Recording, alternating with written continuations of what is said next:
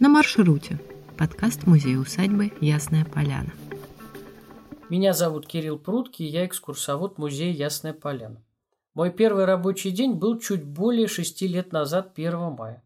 За шесть лет работы к моим любимым временам года, весне и лету, добавилась еще осень, время листопада.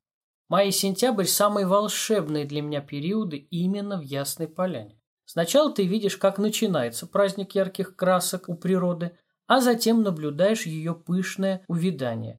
Еще больше я проникся красотой цветущих яблоневых садов. Часть экскурсионного маршрута как раз идет через сад, и она моя самая любимая.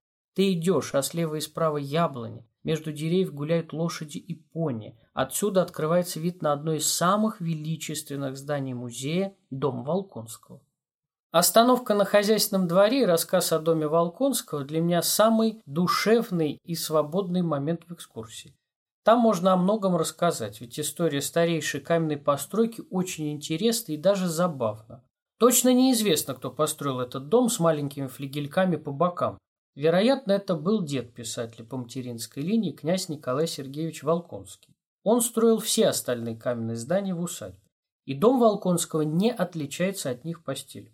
Но есть и другое мнение. Возможно, дом Волконского появился еще во времена прадеда Льва Толстого, Сергея Федоровича Волконского. Об этом пишет специалист по истории архитектуры и краевед Владимир Уклеин. Композиция дома, его архитектура и некоторые детали позволяют полагать, что здание было построено в 80-е годы XVIII века, годы зрелого классицизма. А Николай Сергеевич Волконский поселился в имении лишь в самом конце XVIII столетия, то есть позже.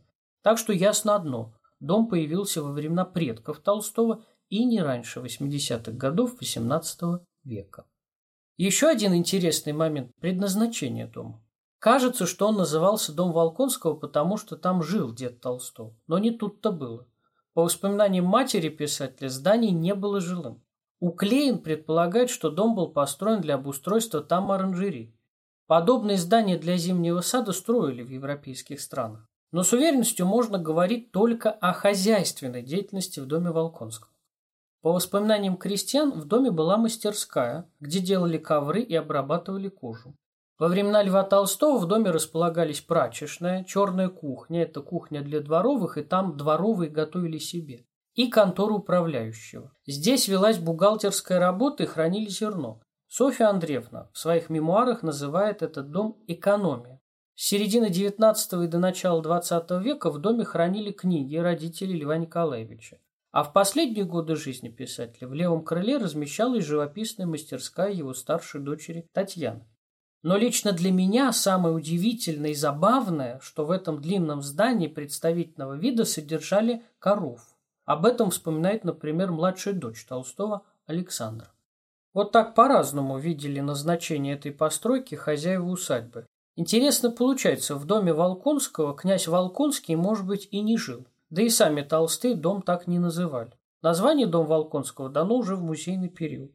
В XX веке, в том числе в годы Великой Отечественной войны, в этом здании жили сотрудники музея. В период оккупации 13 сотрудников оставалось на территории Ясной Поля.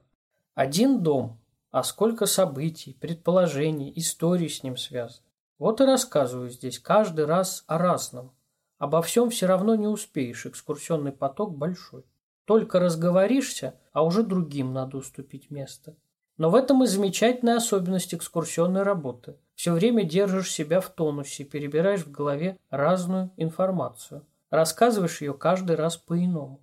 Дом Волконского у меня еще связан с детскими воспоминаниями о новогодних праздниках. Маме на работе иногда дарили конфеты в фабрике «Ясная поляна» суфле в коробке, на которой был изображен именно дом Волконского. Вот такой он для меня дом, построенный во времена предков Толстого Волконских. Историю, литературу и сладкое я обожаю с детства.